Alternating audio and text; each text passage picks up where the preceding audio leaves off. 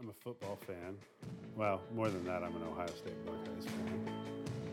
I have my wife, Angela, who's been married now for 10 years.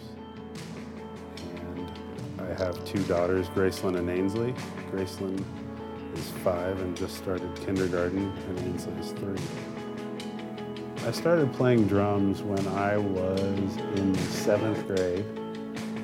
My senior superlative was that I had the most school spirit. I'm a husband and father. I'm a flooring salesman. I'm a sports fan, an Ohio State fan. I'm a drummer, but that's not what defines me.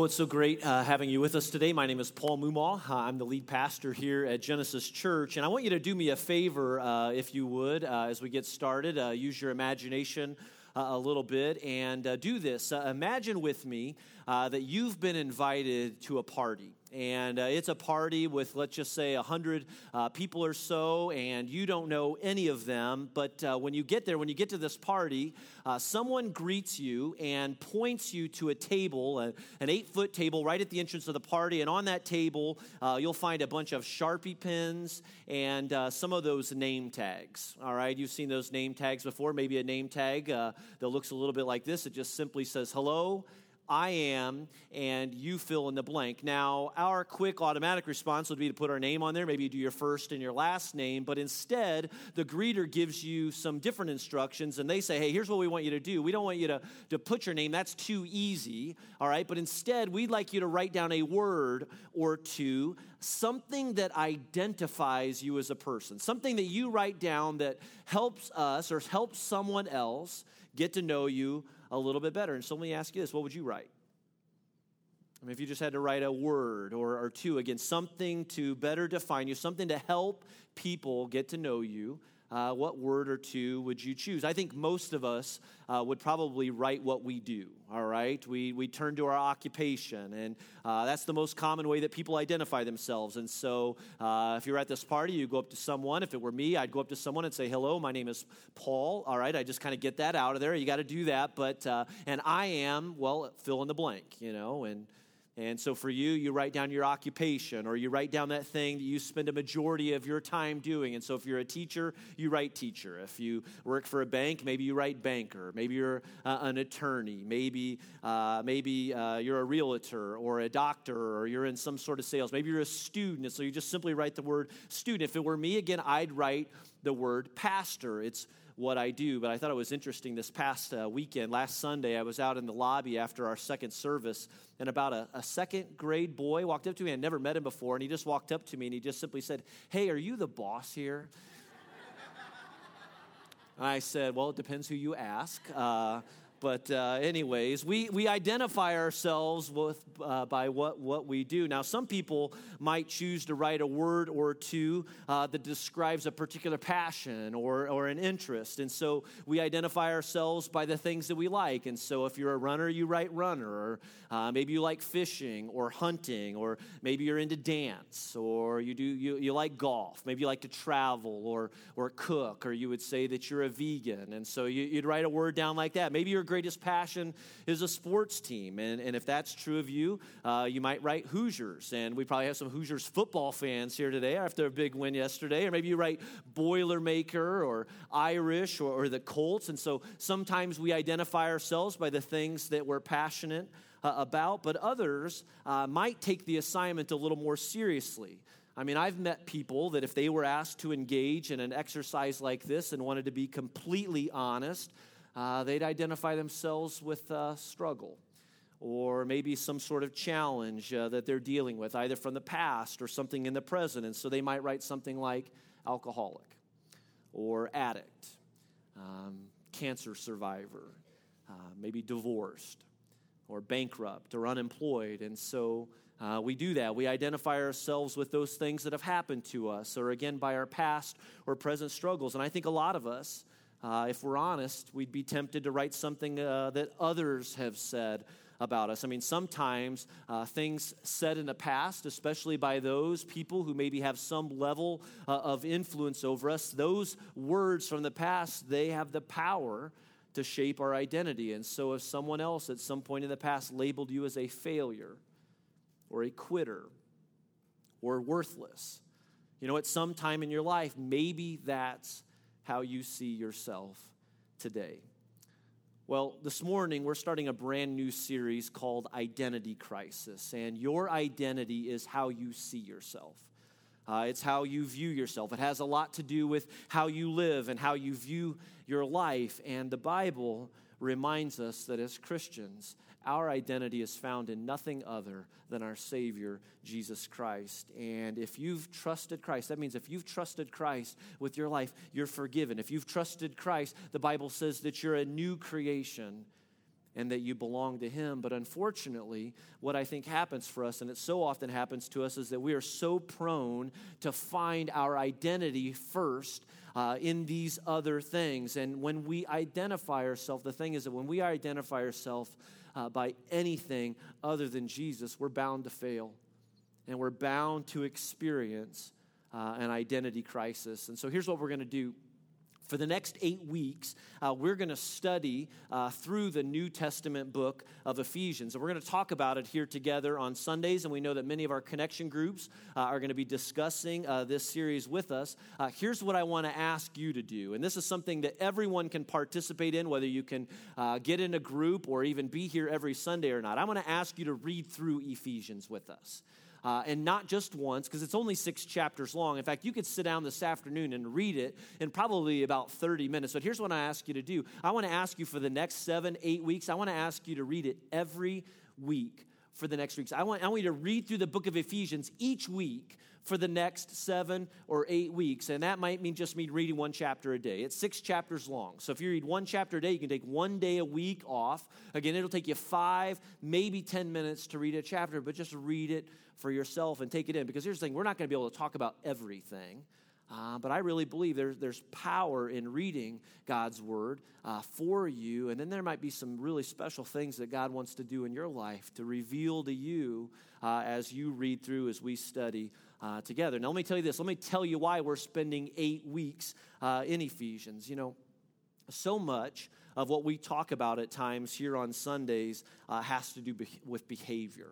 Uh, we talk about, you know, uh, not doing these things or make sure you're doing these sorts of things. Or the Bible says avoid this and, and instead to do something like that. But the basis, really, when you think about it, and really the heart of Ephesians is the basis of that activity really should come out of who we are and who we discover that we are in Christ. It's all about our identity first. And that and to put it specifically, it just means that if you're a Christian, you're not a Christian because of how you behave. You're a Christian because of what Christ has done for you and what he has done in you. And because of that, when we know that and when we believe that and when we experience the power of that, well then we live for him and we continue living for him. It's kind of like this. As parents, I think we, we, we need to understand this because we can easily fall into the trap uh, of correcting behavior and keeping kids out of trouble. But there's a danger in just focusing on behavior alone. And the danger is that if all of your parenting or if all of my parenting is about behavior modification,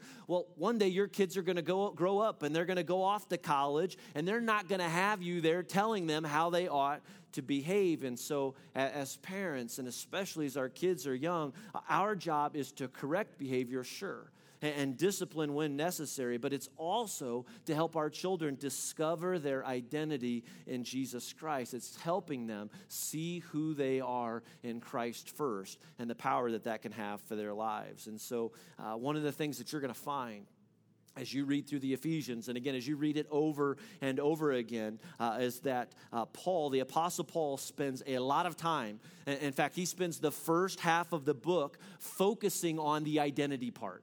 Uh, he talks a lot about the who we are part, and it's not until the second half of the book, the last three chapters, that Paul finally starts addressing the how we live and how we imitate Christ. And that's just that you need to know that's on purpose.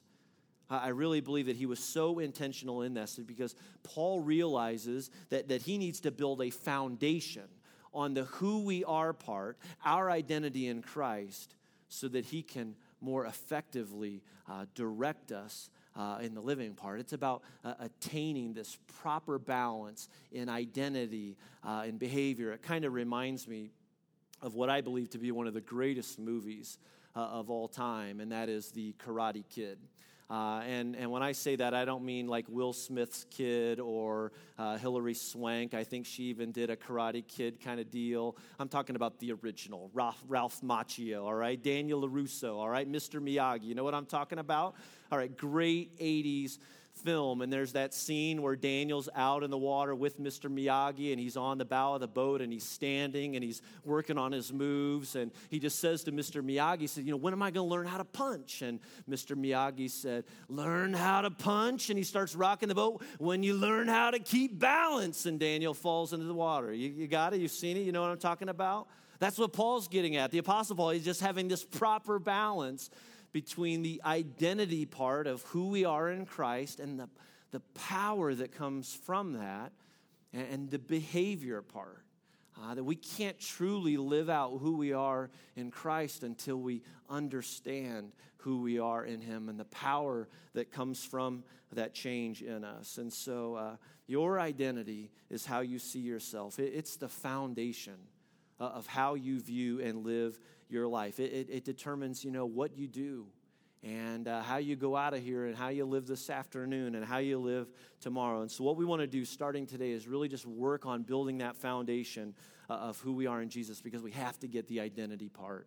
Uh, right. So, if you've got a Bible uh, and you want to follow along with us, uh, or if you use something like the YouVersion app on your phone, uh, turn to Ephesians chapter 1.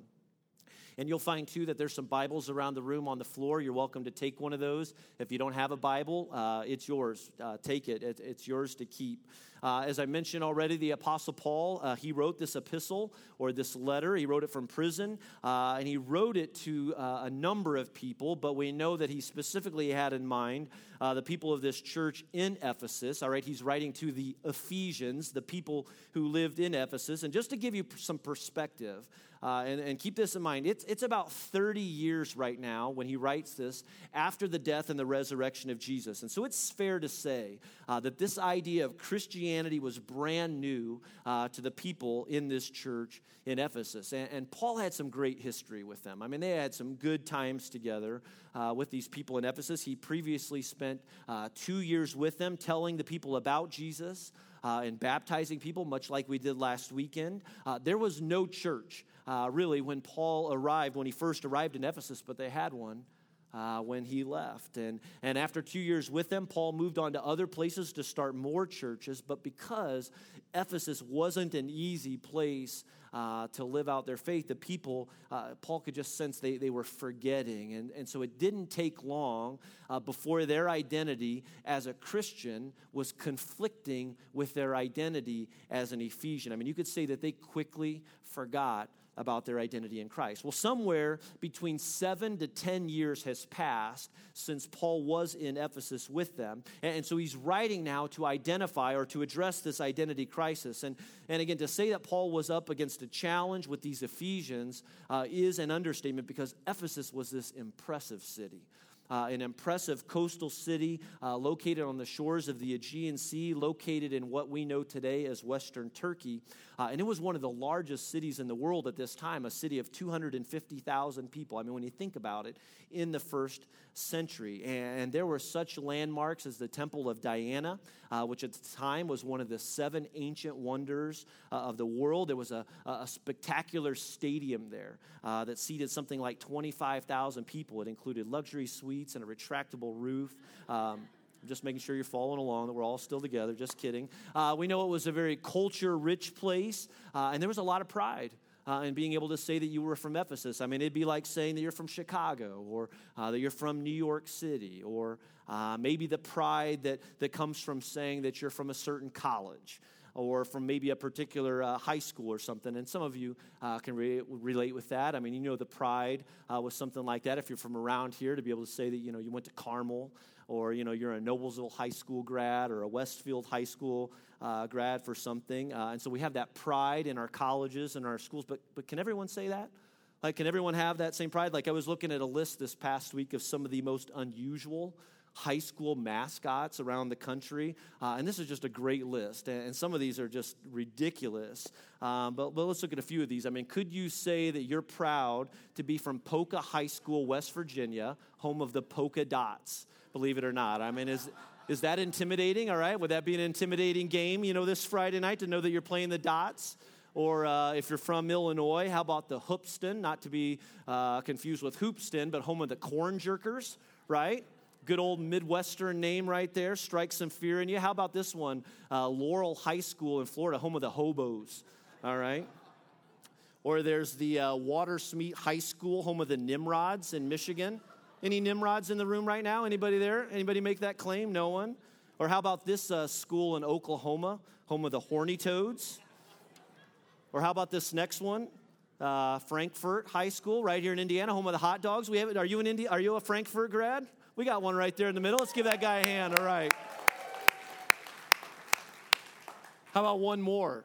Uh, New Berlin, Illinois, home of the pretzels. Uh, my mom and dad graduated from New Berlin High School. I went to kindergarten in uh, New Berlin, home of the uh, the pretzels. But think about it. I mean, if you're from any one uh, of these high schools, I mean, there's a chance that maybe you just don't identify yourself with it anymore. You choose another town, you choose your college, whatever that may be. You've moved on the point is not the case in Ephesus. I mean, if you're from Ephesus, I mean, I don't know if they had a high school mascot or not, but I do know that if you were Ephesus, you were proud to call yourself an Ephesian. And that's going to present a challenge for Paul. All right, separating these two. I mean, he recognized that for these Christians, that their allegiance to their hometown was competing with their allegiance to Christ. And so Paul's going to write to them and remind them that first and foremost, their primary allegiance is to Jesus and to no one else. And he's going to say that being from Ephesus is not nearly as important as being in Christ, that your identity is not as an Ephesian, but your identity is in Jesus. And so let's do this. Let's pick it up together in Ephesians chapter 1, uh, starting in verse 1 and uh, see what Paul writes there. He, he starts off this letter by writing Paul, he identifies himself an apostle of Christ Jesus by the will of God. Now, here's who he's writing to. Here are his recipients to God's holy people in Ephesus, the faithful in Christ Jesus. And if you write in your Bible or if you highlight with your Bible app or something, I want you to just mark these words right here, just underline them the words in Christ Jesus. And those words change everything. Right? That's the bottom line uh, of Ephesians. I mean, this is the big idea. I mean, right away from the start, Paul reminds his friends that if you're a Christian, you are in Jesus Christ and you are in him first and he says this is your identity and what you're going to see what we're going to see is he's going to he's going to use this phrase in christ or in him or some variation of this phrase 11 times in these first 14 verses of this book i mean what paul is saying to these christians is that you are first and foremost, you are in Christ. This is your identity. And what he says to them, he's saying to you and me too. Uh, in fact, if you're writing notes and, and you want to follow along with us, let's just fill that in right there. He just says, as a Christian, your identity is found in Jesus Christ. There is nothing greater.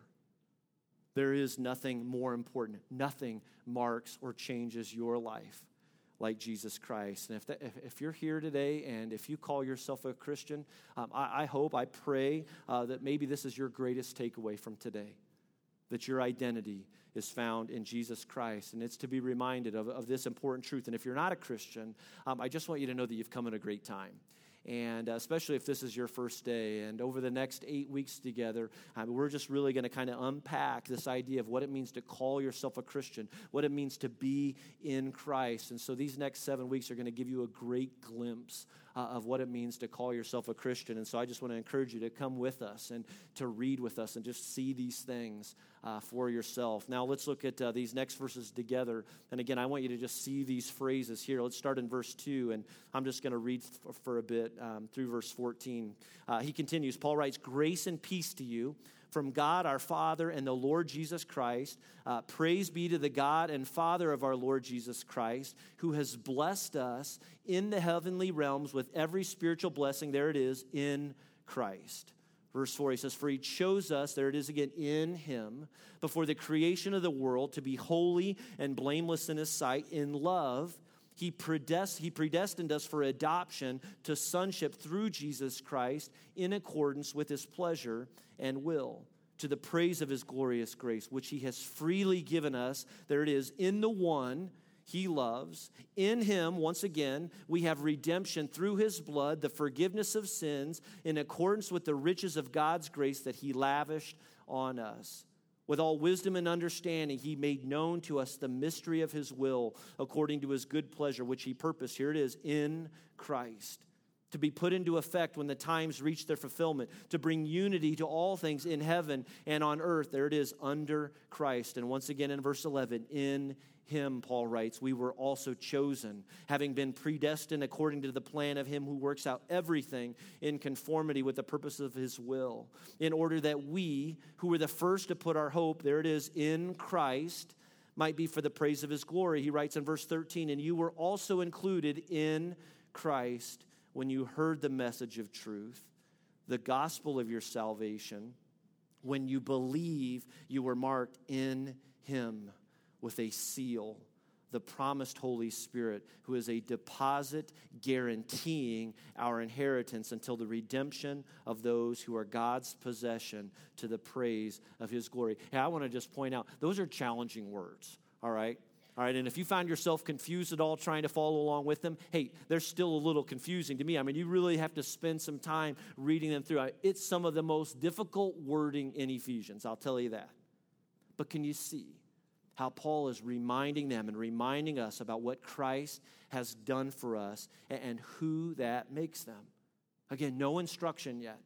All right, he's not telling them how to live. He's just working on building that foundation. He's reminding them of who they are. Now, let's just stop there for a second and just talk about why these words matter for today. Because again, uh, it, it, wasn't easy uh, living in Ephesus. And so, why do these words matter for us? Well, in addition uh, to Ephesus being a spectacular and wealthy city, you need to know that Ephesus was a corrupt one too uh, very corrupt, extremely corrupt, and, and steeped in sexual sin. I mean, things like prostitution uh, was rampant. In fact, because it was a port city, it was no secret that the sailors enjoyed coming to Ephesus in order to engage in the sexual activity uh, that was very rampant at the temple. In fact, I was reading uh, where archaeologists have uncovered uh, what they believe to be an ancient brothel uh, that was actually connected uh, to the library by a secret underground tunnel, uh, thereby enabling men to commit adultery when their wives thought they just really liked books a lot.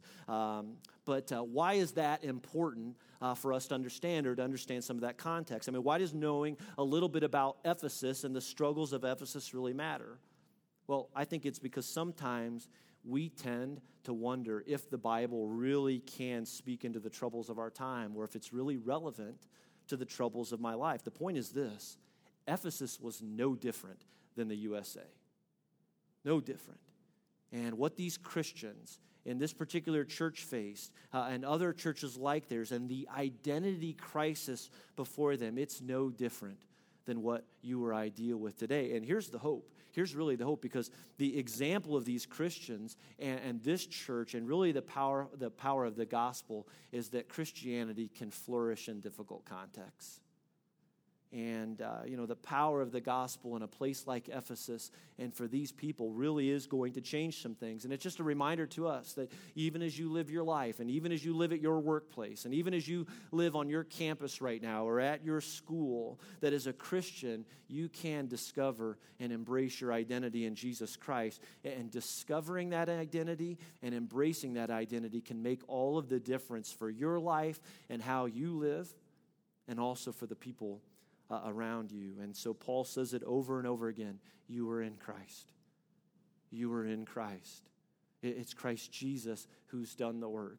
You are in Christ. Your identity in Jesus Christ comes first and before anything else. And what he says to them, I just think he's, he, he is saying it. The Lord has it for you and me too, that before anything else, people, friends of Genesis, you are in Jesus Christ. Your identity is in Jesus Christ before anything and everything. And that's significant. And it's power for so many things uh, in our life today. Let me just hit on a few of those for us. Uh, again, in your notes, if you're following along, here's just, I think, what gets to the heart of what it means to have your identity in Christ. And for these people here in Ephesus, uh, but for you and me today, the first thing is this that because you're in Christ, you're different. Uh, you need to know that you are different. Look at it like this Have, have you ever visited a, a foreign country uh, and quickly realized how you stand out? Like for me, I think just to the few visits that I've made to Haiti and uh, if you go to Haiti and if your skin color is like my skin color, uh, you quickly realize that, that you stand out in a place like that. Or, or maybe you visit a foreign country and it's because of the language uh, barrier that, that you feel different. Or maybe you know that you're different by the way you dress or the things that you eat or wouldn't dare uh, eat. Well, Paul says to the Ephesians, again, he says it over and over you're in Christ. You are in Christ. You are in Christ. And because of that, you're different. And, and later on uh, in Ephesians 2, he's going to talk about how we lived one life, but because of Christ, we are now in this new life, and, and we are now fellow citizens. Uh, with God's people, a part of God's household. I mean, it was his way of reminding the Ephesians that they were more than citizens of Ephesus, but they were first and foremost citizens of heaven. And and I just think what Paul was saying to the Ephesians, he might say something like that to us today. And to say to those of you that are U.S. citizens, he might say, Yes, you're an American. But before anything else, more than that, you are a Christian. You are in Christ first. Because here's the challenge if you are simply a citizen of the world, well, things like power and comfort and accumulation and happiness tend to be the goal, but citizens of heaven live by a completely different economy. And it's why Jesus said things like, You are to be in this world and, and not of this world, and how we are called to be a light uh, in this world. And if we see ourselves this way, and if we discover uh, that we are, our, our identity is in Jesus, well, then we're going to live differently than the people of this earth. There was a, a really interesting article uh, in the New York Times uh, a while back uh, by an editorialist there, a guy by the name of Nicholas Kristof, who, as I understand, is not a Christian. And he wrote a column praising the work of many Christians. Uh, and here's what he says in that article he writes Evangelicals are disproportionately likely uh, to donate 10% of their incomes to charities, mostly church related. More importantly, they are disproportionately likely uh, to go to the front lines at home or abroad, especially in the battles against hunger, malaria, prison rape, obstetric fistula, human trafficking, or genocide. And some of the bravest people you will meet are evangelical Christians who truly live out their faith. He says, he writes this. He says, I'm not particularly religious myself, but I stand in awe of those who are seen risking their lives in this way. And it just sickens me to see that faith mocked at New York cocktail parties. Do you hear what he's saying? He's saying, I'm not, I'm not particularly religious, but they're different. They're citizens of heaven. He points out they're different. I mean, just think about it. I just think about some of the stories that you see on the news. I mean, think about these doctors in the news who voluntarily put their lives at risk and went into Liberia to help those who are battling uh, with Ebola right now. And many of them are Christians, they're different. You know, or some of the stories that you hear of the Christians who are falling victims to some of the atrocities right now at the hands of ISIS. Uh, over in the Middle East, and you hear those stories of bravery of those Christians who refuse to stand down because of their faith, and you know uh, they're different.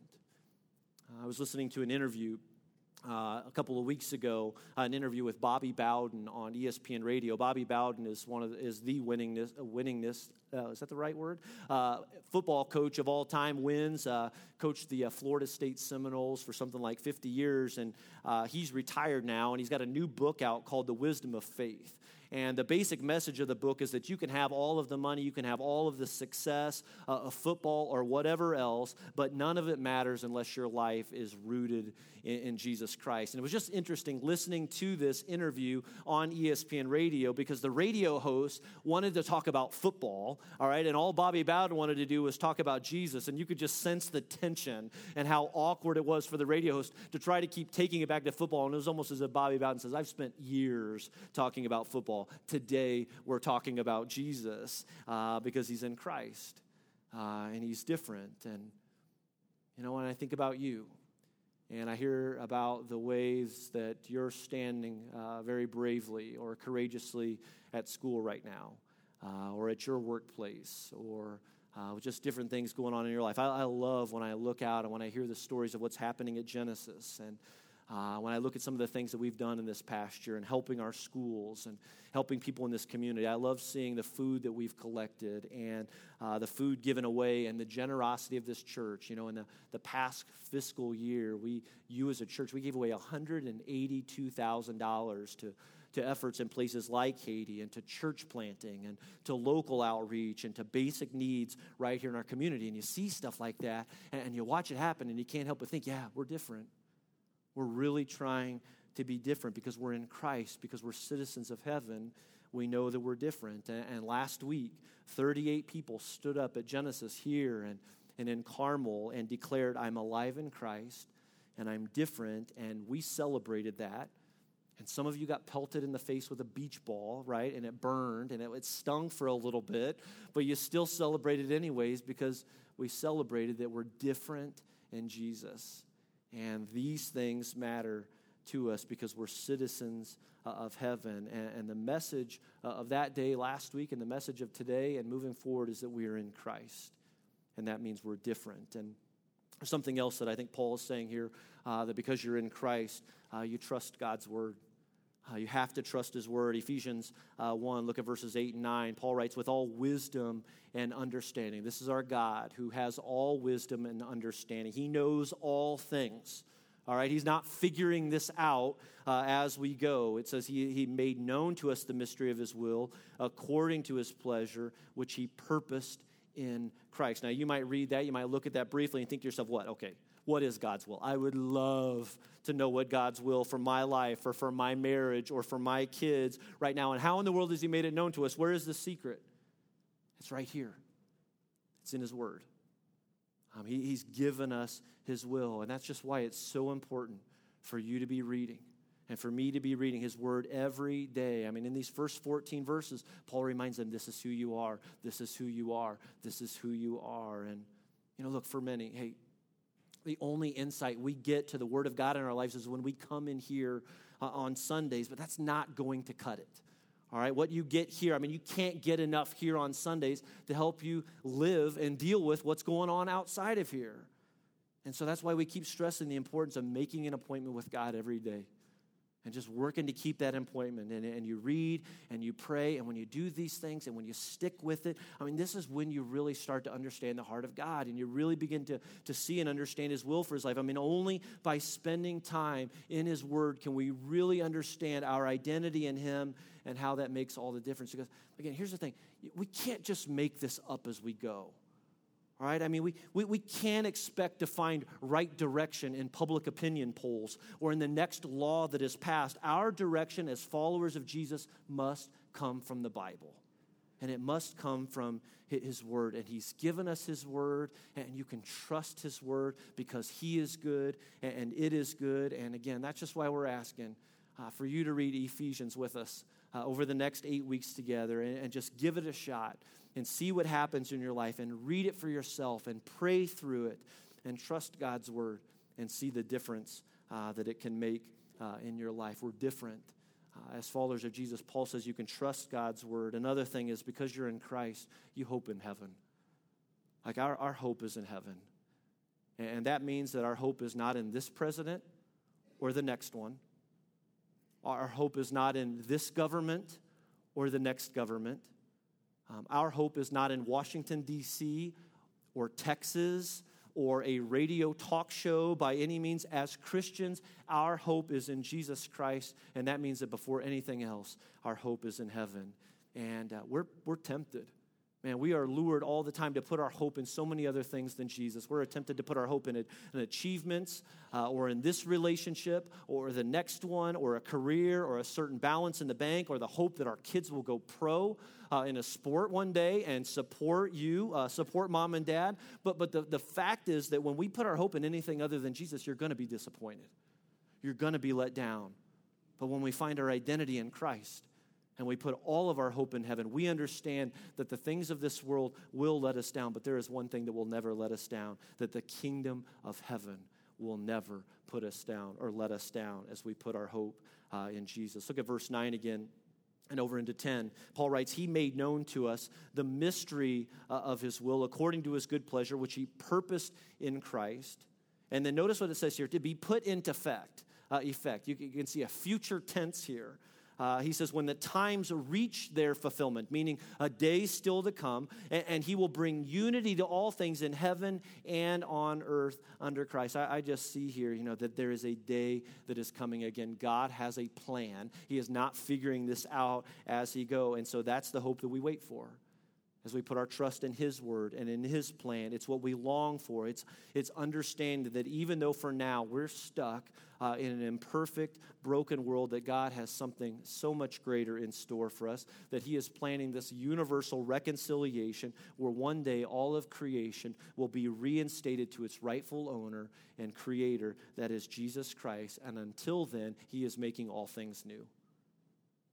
And you have a part to play in that and I have a part to play in that as we live our lives boldly for Jesus Christ. And that one day there will be no more pain and there will be no more crying or disappointment, and we will be with Jesus and we will be satisfied. Every hunger, need uh, that we've ever had will be completely and absolutely satisfied. You know, there, there's a powerful uh, man. Uh, maybe you've heard of a guy by the name of uh, Nick Vujicic. I don't know if I'm pronouncing his name right, but You've maybe seen some of his stories on the internet. He's a motivational speaker who was born, uh, as you can see, without arms or legs. And uh, he gets something like 5,000 phone calls and 300 speaking requests every single week. And he loves meeting with people, especially those that are going through difficult circumstances, and talking to them about the importance uh, of keeping a positive attitude, uh, showing how through his actions or uh, how you can stay positive, you know, even when life throws these curveballs at you. And uh, in a recent interview, he was asked how he manages to stay so positive and encourage so many people. And, and he said it like this He said, You know, without my faith in God, nothing makes sense. He says, If this life is it for me, then that's it. But that's not it for me. He says, My hope is in heaven. And my hope is knowing that there is an eternal glory waiting for me. And it's while I'm here that I can actually use my circumstance to bring someone else to the knowledge of coming to the truth of heaven. And that's power, isn't it? That's the power of being in Christ and recognizing who you are in Him and the part and the role that you have to play. And I don't know if you know this or not, but if you go to Ephesus today, it's not there anymore. Um, I mean, this once great city, so steeped in culture and bustling with activity and wealth uh, and all of these architectural gems, is just a bunch of ruins now. And it's a reminder that our hope is in heaven. Our hope is in Jesus. And, and the things of this earth are not going to last. But if you put your hope in heaven, you've got a reason to live. And you've got a reason to keep trusting. Because when you're in Christ, you're different. And as we trust God's word and we understand who we are in Him and the hope that He has for us, the hope that we have in heaven, the final thing is that because you're in Christ, man, it's a great reminder. Paul is getting at to the heart that you belong to Him. You belong to Him as His son or as His daughter. Uh, listen to how rich this language is. Just looking at a couple of verses here again briefly. Verse 4, it says, He, he chose us. This didn't just happen but He chose you. Uh, over in verse 5, again, just in, in love, you can see he, he adopted us. He adopted us as His sons, as His daughters through Jesus Christ. Jesus makes it all possible. He, he provides the bridge so that we can have a relationship with God. Verse 7 In Him we have redemption through His blood. We have the forgiveness of sins. Again, He, he chose you if you're in Christ, He adopted you. You've been redeemed through His blood. And if you're in Christ, your sins are forgiven. You're a new creation in Jesus. And then look at these last two verses, verse 13. And Paul uh, kind of wraps up this portion here and, and for our time today. And he says, And you also were included in Christ when you heard the message of truth, the gospel of your salvation, when you responded to it, all right, and asked Jesus to be the Lord of your life. He says, When you believe, now you were marked in him with a seal the promised Holy Spirit, who is a deposit guaranteeing our inheritance until the redemption of those who are God's possession to the praise of his glory. Paul just shows us that if you're in Christ, you are marked in him with a seal.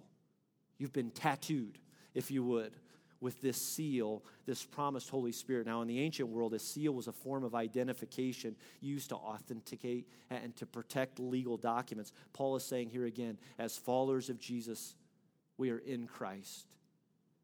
And you're marked. Your life is marked forever and always by His Spirit. It's His presence. He's given you the gift of His presence and He's in you, and He's power for you, and He's a reminder for you, and He is all truth for you. And that just gives us, Paul just, he just gives us this continued assurance that if you're in Christ, you are God's child and you belong to Him and you can live for Him forever and always until Jesus comes again. Here's my hope for you. Here's what I'm praying for us as a church over these next eight weeks together. That when you look at something like this, you can say before anything else, I know the answer. I'm in Christ. And that defines me. And that changes the way that I live. And that directs all of my hope and all of my prayers and all of my wishes as I live for Him, as I recognize what He's done for me. Jesus' death and life and how that changes mine. But for the rest of us, the rest of you, maybe you're here today and you would say, you know, I don't have a relationship with Jesus. Well, then what's this for you? What identifies your life? And, and how much hope can you put in something like that? Hey, here's the power of the gospel today, the good news for your life. If you turn your heart to Jesus, He'll respond. He's died for you. And He'll forgive your sins and give you new life. And you can identify yourself with Jesus and the body of Christ too. Let's pray together. Father in heaven, I pray that uh, before anything else, we would see and discover and know the identity, the power that we have in Jesus Christ. Lord, thank you for your gift of your Son your plan to redeem and to forgive and to change this world, to bring hope to this world, and uh, through us and by the power of Jesus living in us. Lord, you know every life here today. You know every Christian here today that is struggling or discouraged or frustrated or hopeless or hopeful right now, Lord.